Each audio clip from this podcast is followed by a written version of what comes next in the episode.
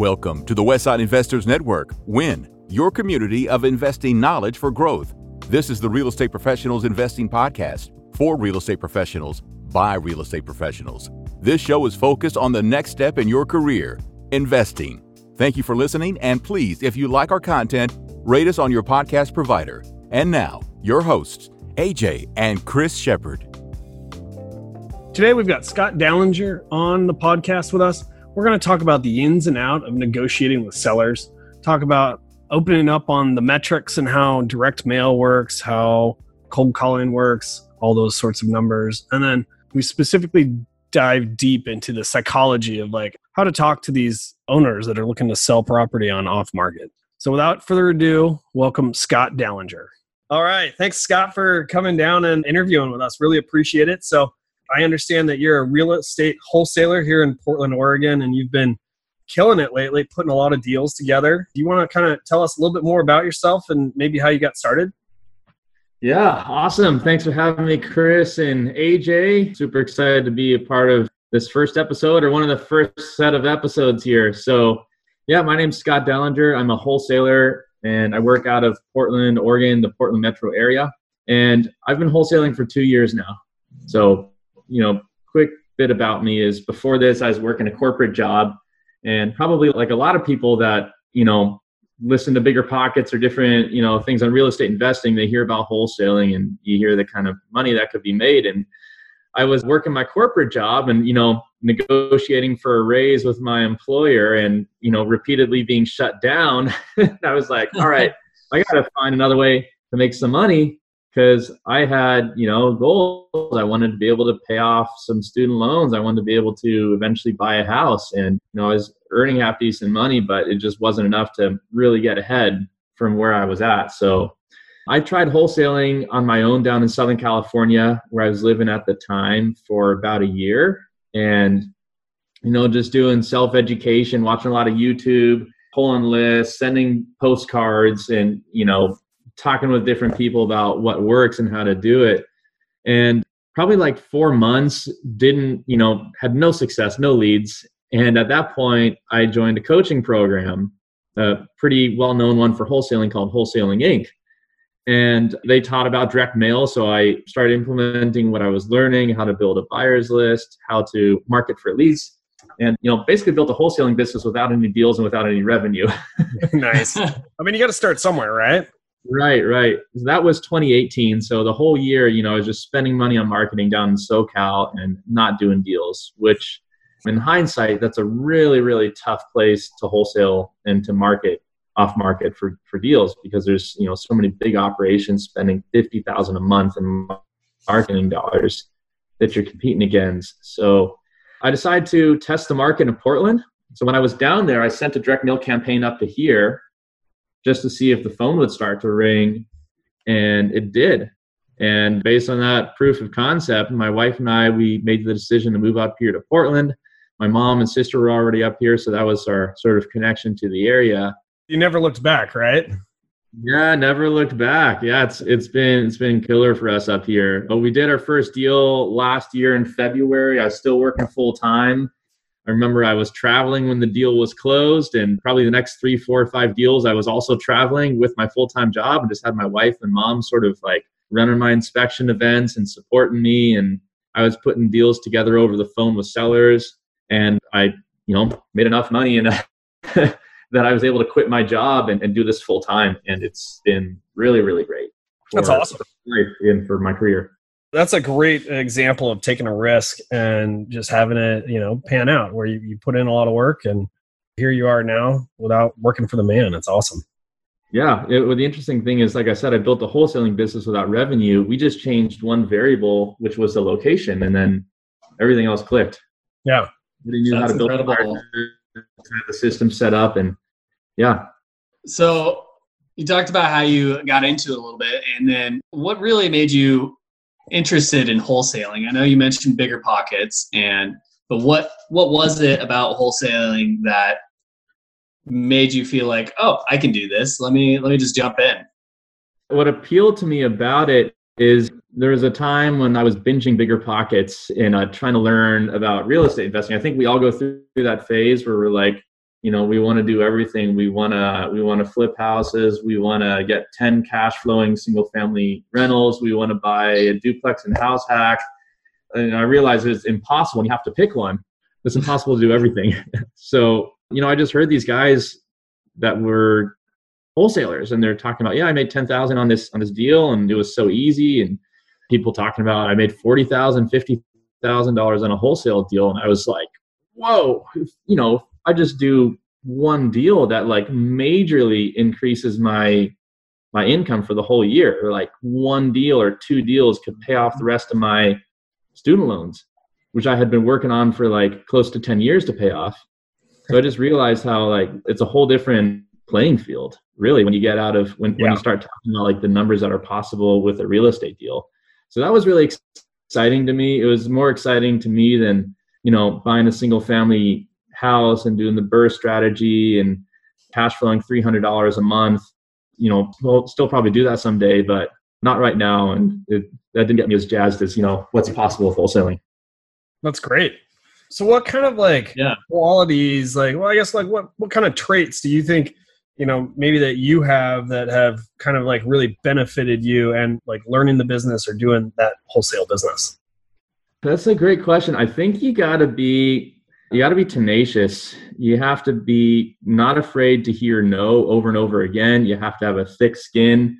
You just have to to charge. You know, my coaches and mentors they they, they talk about like you got to be a rhino. You just have to like charge, uh, put yourself in uncomfortable situations, just like run after whatever it is that you want, super hard and consistency. I know everyone says consistency. What that means for me is like consistency with marketing consistency like if your if your marketing channel is going to be cold calling or direct mail sending like spending that money over and over and over and over and over again until you you get a deal and you make it back. So people like i noticed that sometimes we'll get a lead from direct mail and the sellers will tell us we called the stack of 20 postcards. We got three people that called us back and came and gave us an offer. That means that there's 20 people out there that took the time to pull the list and send the postcards that never bothered even picking up the phone or calling a seller back when they actually got a hot lead with a motivated prospect that wants to sell their house for pennies on the dollar. So, I mean, those people unfortunately probably won't have success at this because they don't have the consistency and don't have the follow up. You got to be committed. I mean, I just think it's my commitment level that one way or another, like I knew I was going to figure this out and consistency with the marketing. Just nice. week after week, spend until leads come in, hot leads come in, and we could get some deals out of it.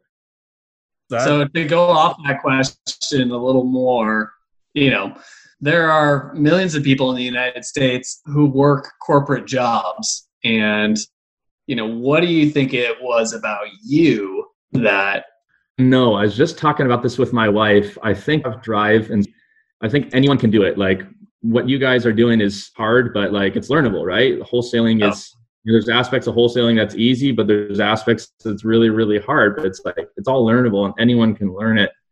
What makes some people take the action and have that commitment level is like I guess people that do it that they have drive. But my, I mean, my catalyst was I, you know, I, I, think I was earning like 80k a year living in SoCal, which is not a lot of money living Almost in SoCal. Poverty line. Yeah, it actually literally it's below the poverty line in Orange County. so I wanted to change. You know, I wanted to I wanted to live the good life. I wanted to be able to donate big. I wanted to be able to, on the drop of a hat, go halibut fishing in Alaska and take three weeks off and go to South America and go travel and you know just want to. You get one life, and I wanted the funds and the means to to live it well. So when I discovered wholesaling with you know what's possible with that, I decided to charge after it. You know, like I said, it took me a year of we spent my wife was working, we spent her paycheck on direct mail for a full year without seeing any return, but I was committed and I was like if it takes moving to a different state, yeah, that's what we're going to do. So Yeah, that, I mean that's I think that's, that's how I was able to work out is, is commitment level. Yeah. So, do you think that your parents taught you any habits or traits or led by example in any way? For sure. To, and, and what do you think it is, or what what do you think those traits are that that they taught you? Great question. This is awesome. Awesome question. I'm loving this podcast. Um, never we're just, heard we're just putting you right on the spot. it's funny. I was just having like the same conversation with my wife from earlier this week. We talked about that too. So my parents have always been super supportive. My dad was always super supportive. You know, he always thought extremely highly of me and told me so. And so I guess you could say had a very supportive father, which I know unfortunately a lot of people don't. I was, I've been super privileged to have that.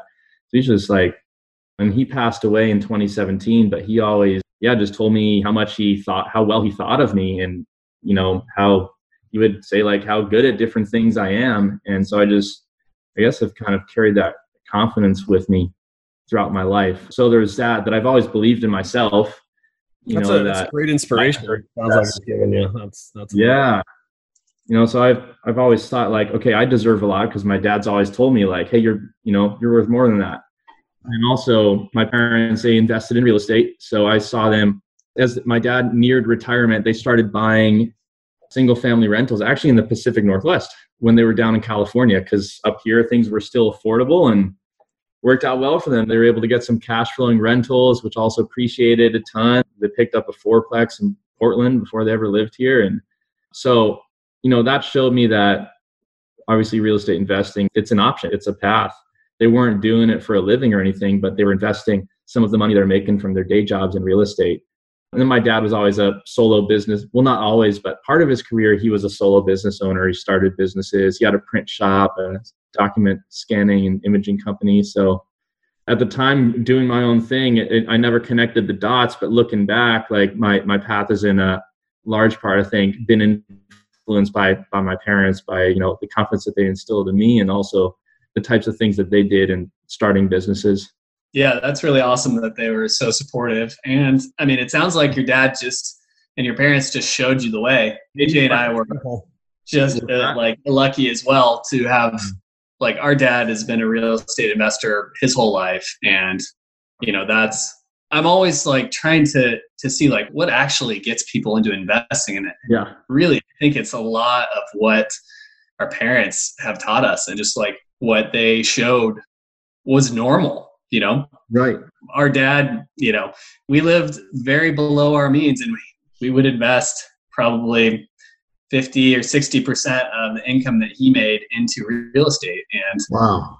You know, he he came from essentially nothing and you know now now he's financially free and doesn't have to worry about retirement so that's amazing yeah that's great inspiration for us well let's let's get back to more more about wholesaling. I, I really want to talk about kind of you you get someone you know you mentioned like you send out these 20 postcards that these people called and out of three they call back and like so you've got someone on the line and they're wanting to talk. Like how do you get them to choose you instead of choosing one of those other three or the other 17 that you know cards that they get? Yeah there's a huge amount of stuff to talk about in that question. So you know first off it's not sending 20 postcards and getting three calls. It's more like sending 2000 postcards and getting three calls. Yeah.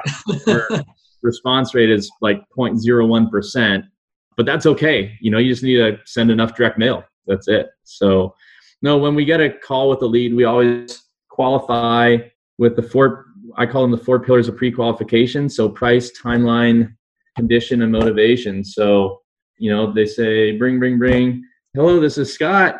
I got your postcard. I have a property i'm selling. This is the address. Oh okay great. Yeah tell me about it. And as they're telling me about it i'm pulling it up on zillow right? Oh it looks like it's a three bedroom two bathroom. Okay yeah no sounds hey sounds like a great property. Why are you interested in selling? So you guys sound like tone of voice is everything right there. So sounds yeah. super perplexed. That question right there is going to get me motivation. So I'm going to hear, you know, possibly, well, we inherited the house, our father just passed away, or we have tenants in there and they're not paying, or, you know, could be a tire kicker well, we're not really interested in selling, but you know, you sent us a postcard. We were just curious. That's what the pre-qualification is: is we want to find out why they want to sell, and it, is this a hot prospect or you know, good lead or not? Condition. So you know, tell tell me about the property. And they people love talking about their house, right? So this is the easiest one. Mm-hmm. Oh, have you done any major remodeling to the kitchens or bathrooms in the past five, ten years? Okay. Yeah. Tell me, tell me about, you know, how's the roof? How's the furnace? Hey, any deferred maintenance? The person's not talking a lot. If they're just like, oh, it, it's pretty good. Or it, it's a good house. We've done a Yeah. lot to it. I, I, I like it. It doesn't leak. yeah.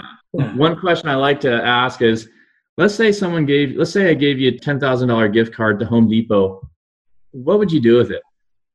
Typically, they will come up with something. So I'm, I'm trying to get a picture of the condition. So timeline. So when are you looking to sell? Uh, anytime. Okay. Well, typically we close properties in two to three weeks. Would that work for you? And so, you know, if they say yes, you know, you have someone that's like probably pretty motivated because who's going to sell their house in two to three weeks? Like person, only a, a motivated seller. Or they'll say, no, no way, you know, it, it would need to be at least 30 to 60 days. Okay, 30 to 60 days is still pretty short. Like this could be a good lead. Or they may say, we're not thinking until next spring, right? Or until next summer. So now this is like, this leads automatically not as hot. And then, so price, price would be the last one. So on that call, we're like, we'll say, so how much you looking to get for it? And see if they'll give us any number and we always try to ask, you know, a number of different ways.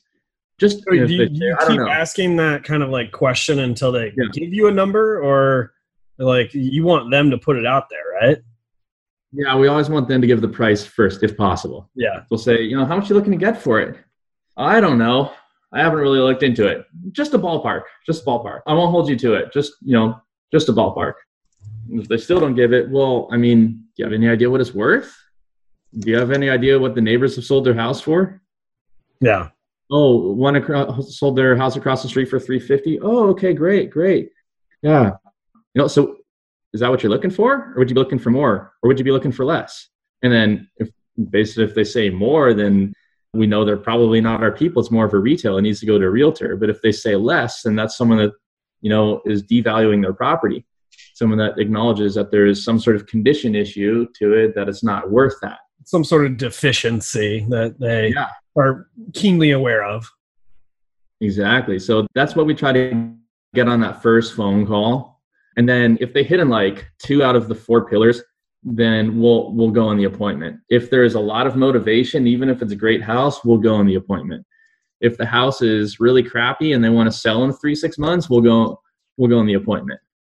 If it's total tire kicker, it's a great house, they want, you know, more than top dollar, no motivation or low motivation, and we probably won't and Yeah. uh, and we'll encourage those people to talk to a realtor or we'll put them in contact with the realtor so That that's that's sort of our process when we get incoming leads and it's the same thing if we if we cold call someone we're having those same conversations or if we send a text message we're having the same conversations Yeah, it sounds like a great process. It's defined and so if I heard you right before we were talking, you have you hired someone to help you do this process now? Have you gotten to that point or are you still doing this yourself? yeah so i have cold callers i have a gal in costa rica that calls for me and she's great. Also i have a guy up here that cold calls for me. I just promoted him to acquisitions and so we hired someone that's replaced him and he's cold calling also. And i'm a big believer i've learned in having in-person cold callers so if you can get someone that's in your market that could come to your house or come to your office and cold call right beside you like just the results have been like 10 times better almost than having like a foreigner. So, Yeah. you know, people be like, yeah, I could get a Filipino for four or five dollars an hour, but you're not saving any money because you're spending money on skip tracing and you're throwing those leads away. If you could get an American that you pay 15 or 20, but they're 10 times more effective. And it literally is 10 times more effective than having a foreigner. That's Is that like the- uh, Is that like the concept of like a boiler room where you know they're right there next to you? you can you can really like modify maybe some of their inflections or some of the words that they use and the Yeah. phrases. Like if you've got someone that's way way away, you're looking at calls that have been maybe done previously, and it's uh, just takes a little bit more iteration to review. With is that why, or is it really like just because they're Americans or they know so they- I've heard it said if you have a if you have a foreign caller and a, calling from a foreign country, they're like five percent as effective as you. yeah If you have an American in a foreign country, they're ten percent as effective as you. If you have an American in America but calling remotely from their house or from a different state, they're 25% as effective. If you have an American right next to you in the same office, they're 50% as effective as you and then and then you have yourself and no one's ever probably going to be as good as you are because you're the most emotionally invested and you're not afraid to ask the tough questions and you stand the game the most. Yeah. But mm-hmm. it's exactly because of that you know. Right here i have my caller who we're training like right now and he comes and he calls and i'll i'll tell him hey why are you screaming at him? Lower your tone of voice.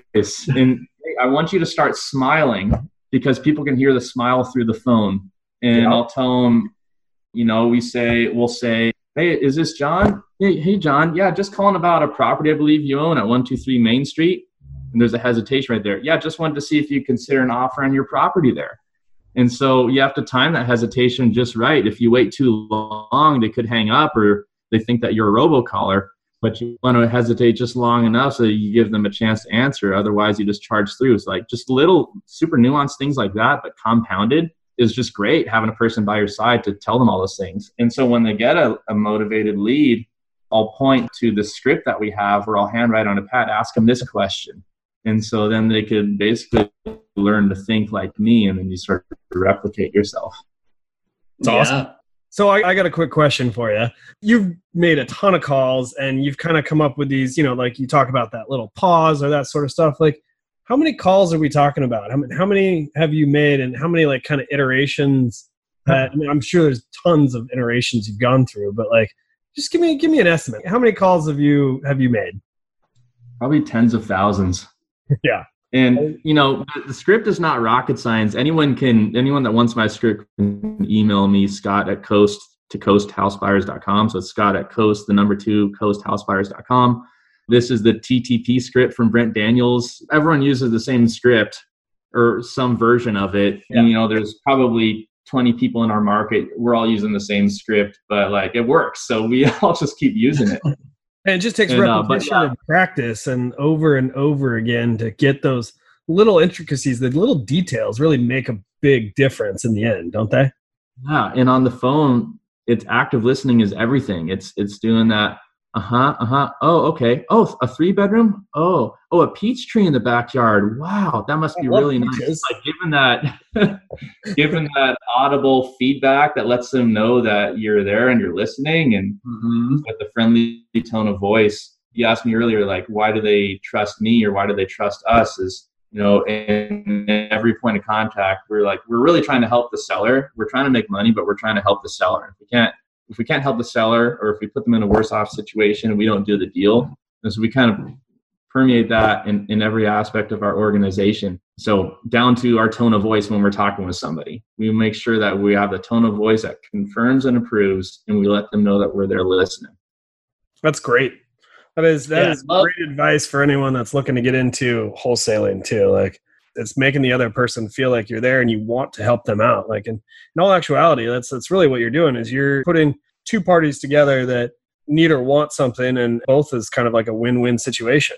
Yeah, yeah absolutely. it's a fantastic way to approach just a difficult situation. And so trying to help the seller get into a better off situation is you know it is a great way to look at it. And that I actually think that that might come from your dad and just how trying to make a situation that might be difficult positive. Yeah, absolutely. And what's cool is we put that into one of our values is is to serve. So like my company has core values. One of those is to serve. So my acquisition manager now he put a property, his first property under contract, and it has an extremely disgruntled tenant in there who's not paying rent that, you know, hates the owner of the house and didn't want to deal with us at all. We went down there and you know he got he got her to warm up to us just by being like hey we want to help you like we care and tell us about your situation like how did you end up here? And just listening to her and this is so amazing. So what dylan did he found out that she's living in a trailer in this backyard underneath the tarp like the trailer's underneath the tarp. She's got three kids there and like it's a burned out house that, that they're in the backyard of. So super sketchy situation, especially to have three kids. Dylan found her basically like low income housing, but super like a super nice three bedroom apartment that she would under normal circumstances have no way to afford. And he got her put at the top of the list just by like making a few phone calls, spending a couple hours making a few phone calls. And he called her with this news like, hey, we might not, you know, because this is a, is a very complicated deal. We might not be able to buy this house, but even if we're not, like, we still want to help you. And so this is what we found for you guys. We already talked with them. They're waiting your call. They're going to be able to quite probably put you at the top of the list for extremely low price three bedroom apartment, which is new. And she's just like in tears. Wow. And she called him the other day, or actually today, like thanking him because they did put her to the top of the list. That's amazing. And actually, in, in that, it just so turns out that that goodwill that we created with her is coming very handy in this deal. that is that is really cool. So, yeah. So we've kind of talked about some of the key things that you're trying to make happen when you're putting a deal together, but like for somebody who's starting out new, what are like the basic foundational strategies that they need to stick to when they're getting started? You need to, you either have to have time or money or some combination of both to do this. So if you don't have any money, you need to hustle and spend time. If you have money and you're working a, a job and can afford it, send direct mail because it's the least amount of hustle involved and you just get phone calls and some of those can be extremely hot. If you don't if you have some money but not a ton, cold calling is great or getting a text messaging service and sending on mass text messages to to your list, but you need money to skip trace these lists. But skip tracing is like 15 cents a lead, so you know if you have a list of a thousand addresses, that's $150 is what it'll cost you to skip trace it. And then you could just hand dial those on your cell phone. So you need to have some money, but you don't need a ton. But you got to do the work, right? So send those postcards or you know make the phone calls, send the text messages, and then keep doing it until you get leads and motivated leads. What you're looking for if you're like brand new starting out is you're looking for someone that has a high level of motivation or that's like motivated and they want to sell. So they want to sell their house and you know they have they have some sort of problem. Could be a probate situation could be a tenant situation. Maybe they inherited this house. Maybe they just like we're talking with a lot of people now that just want to move out of state. They want to leave portland for all these things that have been going on. And you know their house might be really old and trash. And but we, we're looking you want to look for someone that like wants to sell and they have motivation. And you'll know it when you hear it. There could be a bunch of different situations, but you'll you'll feel it in the voice of the seller when it's someone that's really motivated. And then you want to go down, don't overcomplicate things, just look at what Zillow says and you know take 60%. So if like in Portland, let's say houses cost $325,000 fixed up, let's say $350,000 fixed up, multiply that by 60%, that's $210,000 there is your offer and add you know 15k on either side of that. So you know mr seller you know i'd love to make a deal with you. And you know have you thought about listing with a realtor? So walk them through their options when you're on that on that first appointment and don't be afraid of losing the deal because they've obviously thought about listing with a realtor. You just want to hear them say whether that's actually an option or not. Walk them through their options. They may say yes we've thought about it or we're going to or no i don't like realtors or you know no i just don't want to have a bunch of people through my house or no i want to sell quickly and you know there's a lot of reasons why people don't sell with realtors but you want to you want to find out try to get the price out of them first. But when you when you're in there they want to sell. If you have to make the offer you could use that 60% number and then just go like give them a range so i said 210 is 60% maybe offer them a range of like what if I could do somewhere between 190 and 230,000? You know, it, it just depends and, until I know a little bit more, until I see the property or until we get a quote on this thing. But like that's that's kind of where I'd be at. You know, can can you work with that? And then and then gauge them. But you want to drop a pretty low anchor because that gives you that gives you room to come up. So with what we did there, like at 190, that's a pretty nice wholesale deal if you can get them to agree to that. Even on the top end at 230, you're probably going to make some money if, if, if you work your, your way up to the top end. And then anywhere in between there, you're still making money. So yeah. you want to anchor low and then come up in small increments. But you want to also find out what, what else is holding them back besides money.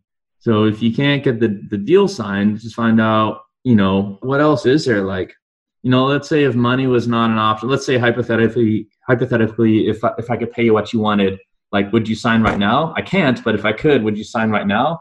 Or what else would need to happen? So you're trying to find out like what are the logistical issues, because those are other bargaining levers that you can use to get yourself a deal. Like, okay, so you want 250. I, w- I really wish I could pay you the 250 unfortunately like do the condition of your house and just with the market you know it's nothing personal it's just what the market says. I, I can't pay you the 250 but what if we could pay you 205 and let you stay in the house for two weeks after we closed? Or what if we brought a storage pod and we put that out front and you could put all your stuff in it and then we could have that transported to the house that you're moving to or what if we paid for a storage unit for you? What if we brought movers? So like whatever you want to ask intelligent questions to find out what are all the little pain points in their lives which could be very different things. Like they could be things that seem totally easy like not issues to us but to people in distressed situations these could be big deals. And once you find out what those things are that's what you got to solve. And, and those are all your bargaining levers besides price. That's how you keep a low price and still get deals done. Like we, we do this all the time. We'll rent a moving truck or we'll bring movers or we'll let people stay in the property after closing. And then you know there's ways to protect against that too. You put you put like a big fat holdback like you hold back 10 or 15 thousand dollars that they get once they move out. And that if they don't move out you keep and then someone could theoretically use for an eviction if they wanted to. But yeah that sort of answer your question. It's a super deep topic on on yeah. negotiations but and on getting a deal. But if you're new market when you find a motivated seller, jump on them like a bulldog and don't leave their house without getting the contract. Uh, My first, she was motivated. She ghosted me. She kept ghosting me. I literally door knocked her. She let me in. I sat in her living room. You know, I threw out a really low number of like 160, and this house was worth probably 325. And she's like, actually considered it, but she's like, she wanted to sign, but she didn't. I just kept asking so many questions, dozens of questions to find out what was holding her back. And then I, and I did, you know, what I like to do is what if? Well, what if I can't, I can't come up much on price, maybe up to 165, but what if I could do 165 and we let you stay in the property for two weeks and we hooked you up with a realtor and found you your next house? And like, I just came up with so many different options for her, like what if options until I found out like what the real issue was and, and then I solved it. Yeah. And the real for her in that situation ended up being that she has a friend that is an investor and he said that he wanted to buy it. So then I said, well, what if you and I go under contract? You know, we just take care of the paperwork right now and then talk to him on Saturday. And if he doesn't want to buy it, then, or if he does want to buy it, you call me and I'll tear up the contract.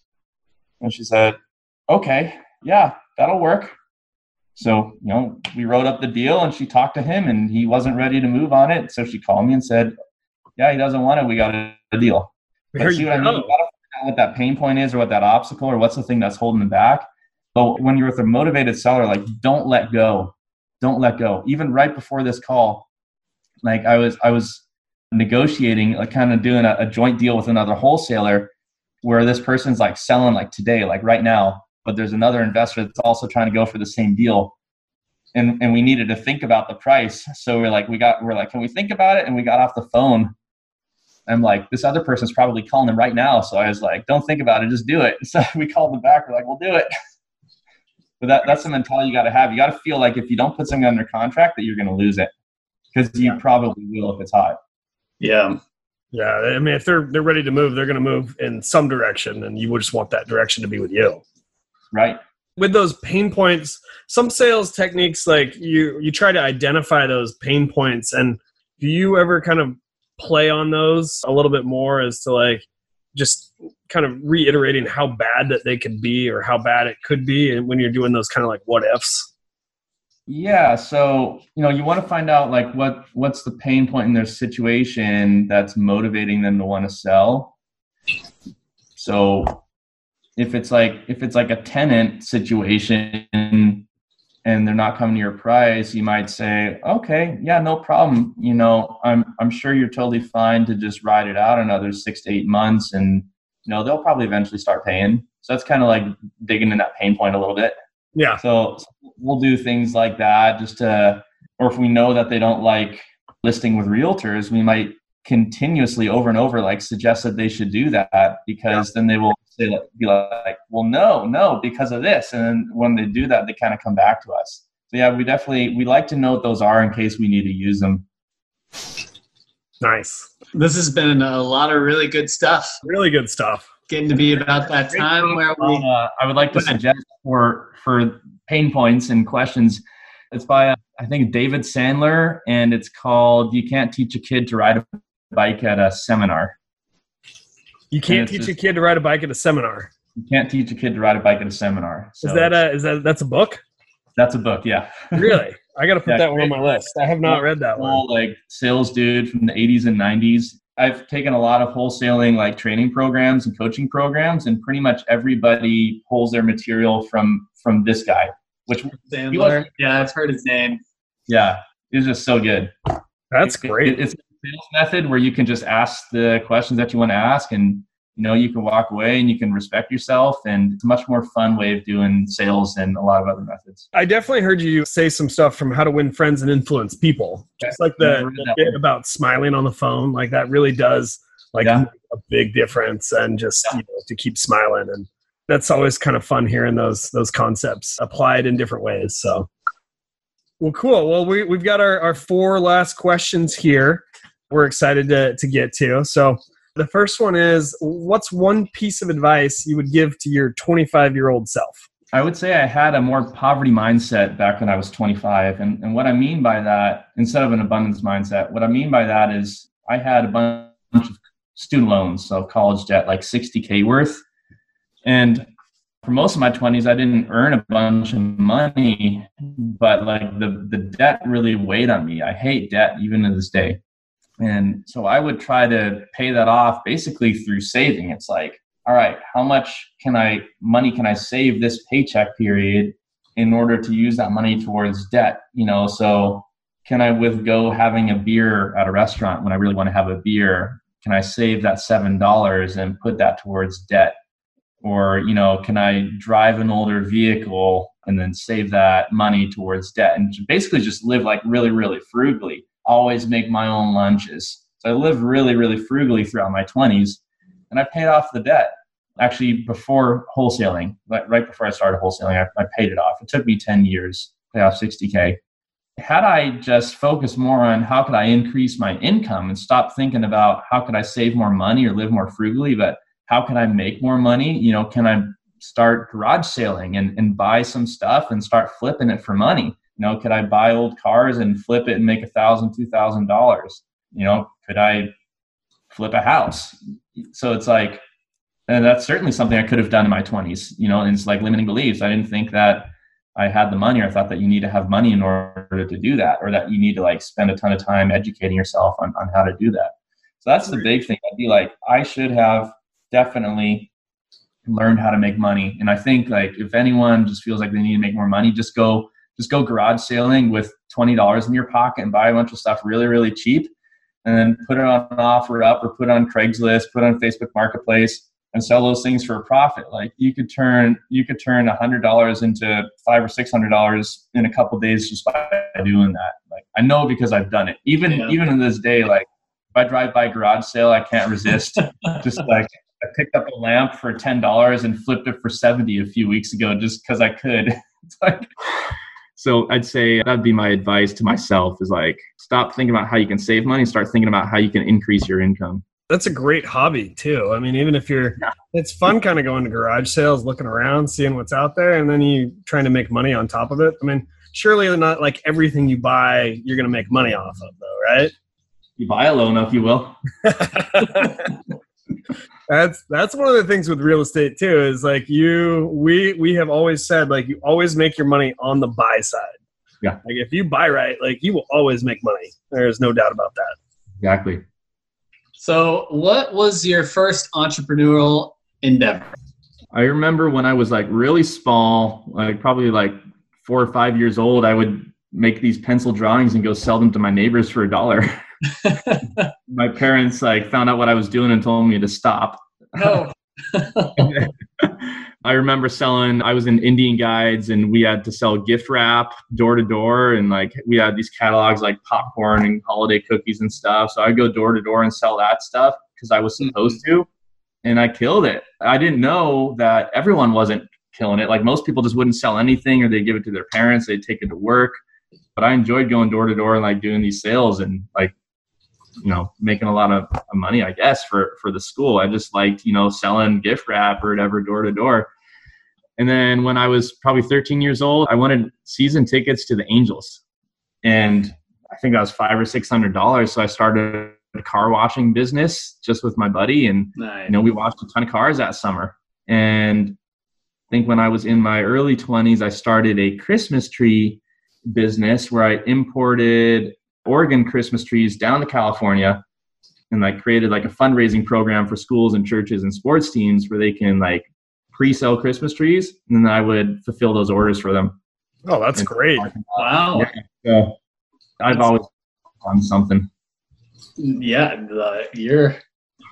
Sounds like you've always got something going on the side. Yeah, I'm kind of excited to see what you're going to come up with next. I was I was just thinking the other day, what's bigger than houses? Or any is there anything more expensive than houses that I can wholesale? And that's I guess what you guys are doing, multifamilies. Yeah. Yeah, multifamily and, you know, I mean, commercial buildings. Yeah. Yeah. There's probably going to be a handful of commercial buildings that are going to get traded here in the near future as kind of bank forbearance dries up and you know there's just going to be some landlords that are in tough times if you guys put together a training or coaching program on that let me know and i'll be a buyer I like it. I like it. The next question we have is How has your formal and informal training shaped your journey? Great question. Related to real estate? Yeah. So, formal training has been huge, absolutely huge. I added up right before this call, I've probably spent, or I've definitely spent north of $40,000 on my personal training re- directly related to wholesaling and it's been worth every penny. So my first course was wholesaling Inc. and that was like five or six K. Amazing course to learn to learn how to wholesale, to learn how to set up your systems and talk to sellers, build a cash buyers list. You know, it's all about taking action. Then I bought a course on driving for dollars when I wanted to implement that in my business. You know, I, I like to I just like to think if I want to do something, there's someone that knows how to do it and is teaching it, I'll just pay for that knowledge so I could learn it faster and better than I ever would on my own. Yeah. I did that with driving for dollars and, you know, spent money on that. And now I have that as part of my business. We wanted to introduce cold calling. So I bought a course on that. So like the script and some of the verbiage you heard me using is from that course. And then I have a one-on-one coach, which is a significant investment. And, you know, since that, my business has exploded. I'm a huge believer in paying for formal education. You just get to where you want to go much, much faster. That's great and informal i guess is just being in the trenches day in and day out making mistakes that's i would get you know tell anyone don't be afraid to don't be afraid to make mistakes don't be afraid to cancel a deal every once in a while because you couldn't move it if you're not canceling deals you know you're not you're not trying hard enough like i know that doesn't get talked about a lot canceling deals it's never fun to do it you always want to make sure that you're not screwing over a seller so if you ever think that you're not sure if you can make money at a certain price, you know, talk to them. Hey, what you know, what are you going to do if I if it turns out that I can't buy this at this price? You know, we have our inspection period. I can cancel. You know, what kind of situation would that put you in? And if they seem okay, like you know, we'd probably just list it. Then you know, it's a risk I personally would be comfortable in taking and, and do take. But by can't by putting stuff under contract, canceling the occasional deal, like you learn, you learn a ton you learn a ton. You learn about your market, you learn about the micro markets, and you learn about, you know, if you're a wholesaler, what your buyers are looking for and what they're not looking for. The only way to learn is by making mistakes or paying for coaching. All right. And our final question What is the deal that got away? Your Moby Dick. Oh, man. Luckily, I haven't had too many of them, but there is one that her name was Fung Lee, this Korean lady, and she had this horrible house with a hole in it, and it was in hole in the floor uh, in Montavilla, and you know, I walked it. We agreed on a price of 200k, and ARV was in the upper mid threes, and I think it was 350. She wanted to sign at, at her real estate office, and her her agent, her broker, was there, so he wanted to sit in on that meeting. And then he's like, "Oh, you know, are you sure you really want to do this? And you know, we could list it, probably get you more." And she's like, well, you know, at, at 210, maybe if you did 210, he's like, well, you know, if, if she, if you could do 210 for her, I guess we'd think about it. So I didn't commit to that. I, I tried to play a little bit of hardball there as, you know, well, you know, I'm certain I could do 200, 210. I'm not so sure. And they're like, all right, well, we might be in at 200. Let us get back to you later today. So, you know, I left that meeting without the contract. And of course, they, they yeah. sold it to somebody else. You know, even if I had gotten it at 210, that would have been like a pretty nice wholesale deal, probably like a thirty or forty thousand dollar deal, and maybe maybe more. So uh, so that one got away, and it's like that one kills me not because of the money, but just because I could have done better on it. You know, what I should have done is said to the realtor and to her. So you know, always like many many commitments. So are you are you telling me so you're telling me right now, if I if I come up to 210, we would have a deal. not saying I can, but if I could, we would sign paperwork right now. Like make it crystal clear, so no wiggle room for them to you know back out of it. But that's that's the one that kills it. And I met the cash buyer that bought it, and then they did a beautiful job of the flip, and you know sold it for a super high price. So I was stoked for them, but it's like, man, I wanted that one. Did, did they get it for 210? They got it for 210. Oh. oh man. Well, you know, it's amazing how much you learn from, you know, the the ones that get away or or the really difficult situations that you have to go through. So, yeah. you know, it's just part of the informal training. exactly. Good stuff, guys. Well, Scott, really well, appreciate you coming on. I know you said your email address. Is there any other way that you want people to contact you if they're interested in maybe learning more or you know maybe becoming a buyer on your wholesale list or yeah i'll give my phone number it's 503-891-0643 sweet there you go well we we really appreciate having you on like this is a ton of great content and like you really dove into your processes like we just we can't thank you enough. We're looking forward to doing more deals with you in the future. And if anyone ever wants to just call me up and ask my opinion on something or ask for advice, I I'll always help people that call me. Awesome. That's that's great. That's awesome. I mean, that's, uh, that's yeah. your core values to serve. Uh, that's an incredible core value to have. So and and another ten thousand calls here next year.